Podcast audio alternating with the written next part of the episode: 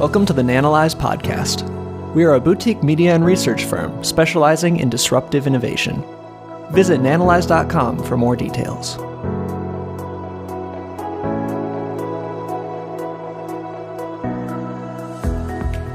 Disney stock is the topic of today's presentation.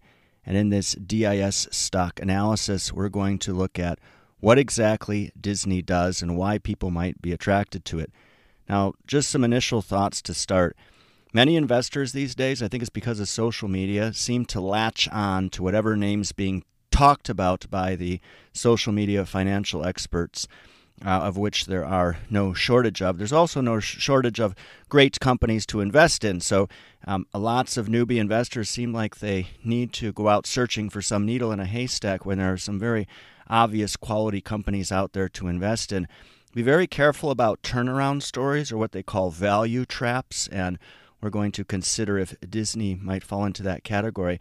But always start at the top. So, what exactly are you looking for when you find Disney stock to be a possible investment candidate? Well, one of the ways that we can do that very quickly is to start by looking at the sector and industry classification. So we use Yahoo Finance a lot because it's easy to access and navigate through, and you can find some key bits of information so that we're all on the same page. So when we look at what a company does, We'll often go to the sector classification to understand what they do. Now, it's a bit tricky for Walt Disney, and I'll tell you why. It's because MSCI in September of 2018, so this was shortly after I left the firm, they underwent the biggest structural change for the GICS classification yet. GICS stands for Global Industry Classification Standard, and it's how we used to classify companies as to what they do. So, in this case, the structural change was when the telecom services sector was significantly broadened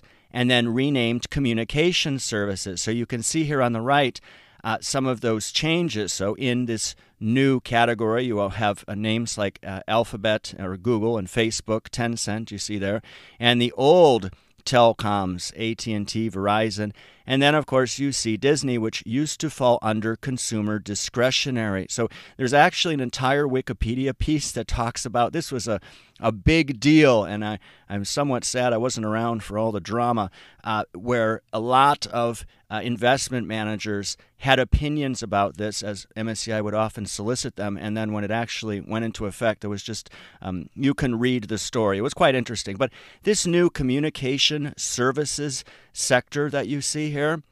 Um, it's broken down even further, and it's rather cool. You see how they, they use codes 50 for communication services, and then you break it down to the next level 50 10 telecom services, 50 20 media and entertainment. And then you go all the way down the list. So when you think about communication services, you can also think about it in more detail as to these different buckets. Now, what I like to do when we come across a particular sector is to dive into the biggest constituents of that sector. And to do so, you can simply look at an ETF. So here we've pulled up this State Street Global Advisors.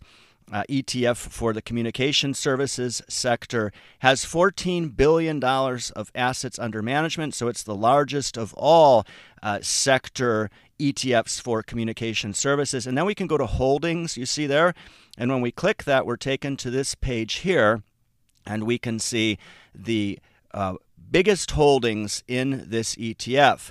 And it's interesting to see that Facebook and Google uh, make up almost 50% of this ETF. So, what we did here is that we clicked daily there to download all holdings. We pulled them into Excel and then we uh, resolved them using the Refinitiv plugin, which is simply a way of uh, allowing you to import financial data easily. And we did that for all the names in this ETF. And then on the right, we consolidated them by industry. So uh, this is really a subsector. They may be using a different classification here than uh, GICS. There's also another out there called ICB. But the point is, we want to isolate Walt Disney and its competitors. We did that here. We could see Walt Disney dominates, at least in terms of market cap, and they compete against names like Warner Brothers, Live Nation, Fox, uh, etc. So that's one thing that you want to start by doing is understanding who a company competes with and if they're a leader. We only like to invest in leaders uh, in any particular domain. Now, if you're wondering how to do this little trick of pulling financial data into Excel, we put together this piece. It's titled How to Get Stock Prices in Excel for Free. You can search for it on our website. I like the intro here. I was just going to read it. The Hallmark newbie investor is someone who tells you gleefully that the stock they bought a few weeks ago is up 20%, as if short term price movements have anything to do with the potential of the volatile tech company they probably invested their life savings in. Let the emotional roller coaster begin. So that's how many newbies um, start to get their feet wet in the stock market, and that's when we like to get a hold of them and teach them how to become better investors. And one way to do that is to analyze the data, and this is a, a great tool. It's called a Refinitiv plugin for Excel that anybody with the, the appropriate version of Excel can utilize. So let's get back to revisiting our thesis. If you think the communication services sector will outperform, invest in Vox ETF or the one that we looked at previously from SPDR.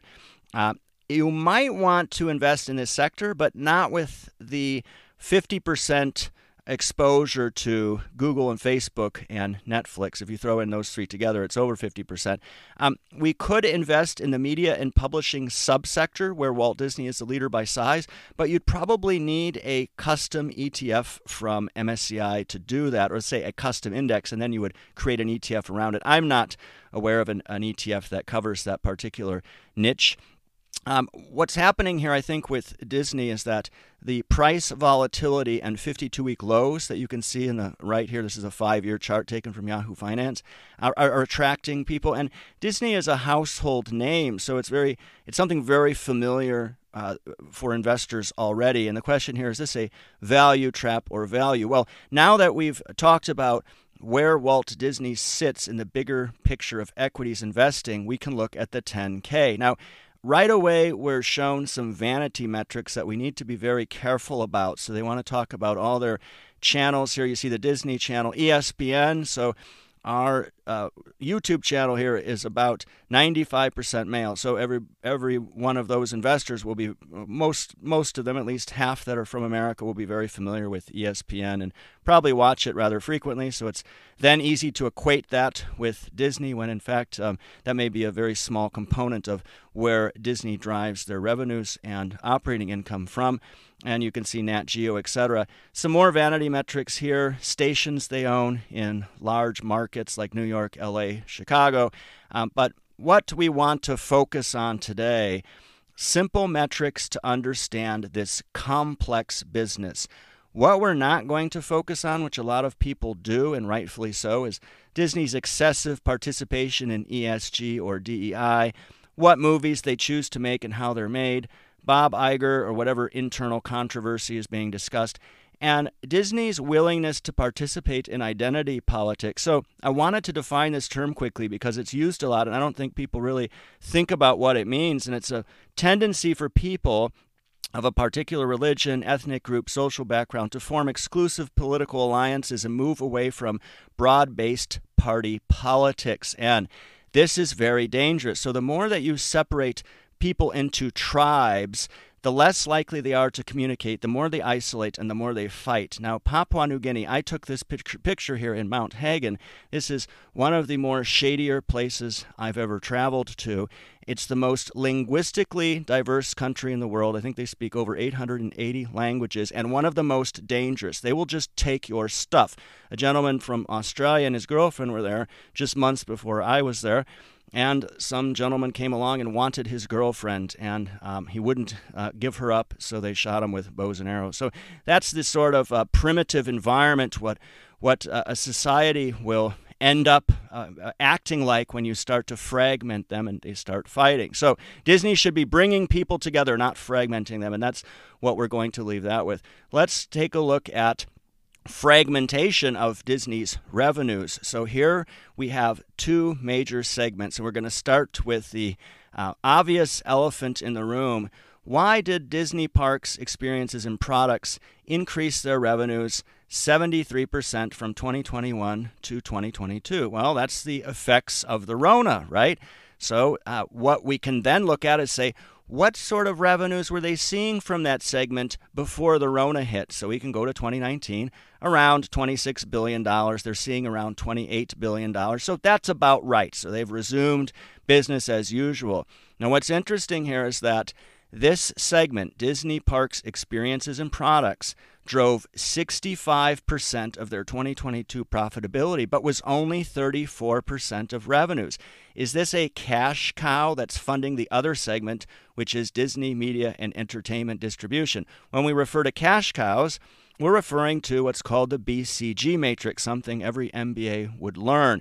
And it's rather interesting and useful. So you can see here low growth, high market share, that's your cash cow. You can't grow it anymore. And then you're taking all the cash so you should have been able to um, expand your margins as much as possible. And all that cash then is used to fund stars. Ideally, these are high growth, high market share areas, or they may be high growth, low market share areas where, where you're trying to move into. So the question is when you look at Disney and you see their cash cows, you know, do their what they're funding with that cash is that uh, high market share or low market share. And this says it correctly. You use this matrix to prioritize different businesses by their degree of profitability. So let's take Disney Media and Entertainment Distribution. This is that other category that accounted for most of the revenue, 66% of 2022 revenues.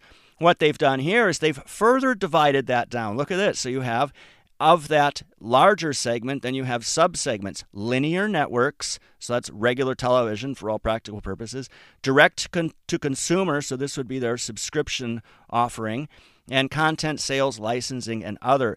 Not so important to understand what these subsegments do. Just pay attention to the below. Look at where 30% margin is coming from linear networks. So that's their cash cow. Then you have direct to consumer. Now, I don't know much about that.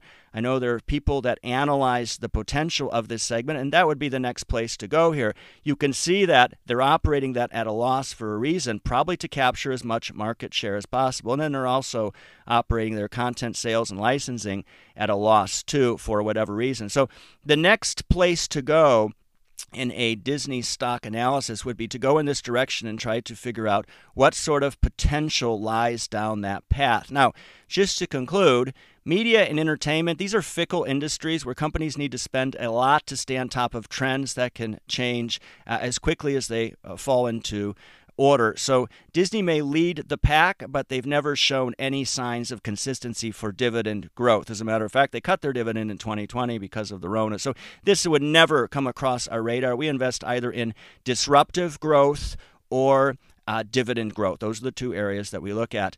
Uh, this isn't a growth company, it's not a value company. It's very complex with many moving parts, and I think the next step there would be to probe direct to consumer economics and possibly the other subsegment content sales, licensing, and other. Now, I put up another video here that you might want to watch, but before you watch that, please click this Nanalyze logo on the right, subscribe to our channel. We don't run ads, we need your support. Thanks for taking the time to watch this today. Thank you for listening to the Nanalyze podcast. If you found this information useful, please share this episode with a friend. This helps us to continue to provide thorough research for you. Want more research like this? Want to know what we're invested in and what stocks we're avoiding? Head to nanalyze.com and consider becoming a premium annual subscriber to get access to premium articles, webinars, and our extensive tech stock catalog. Thank you for your time.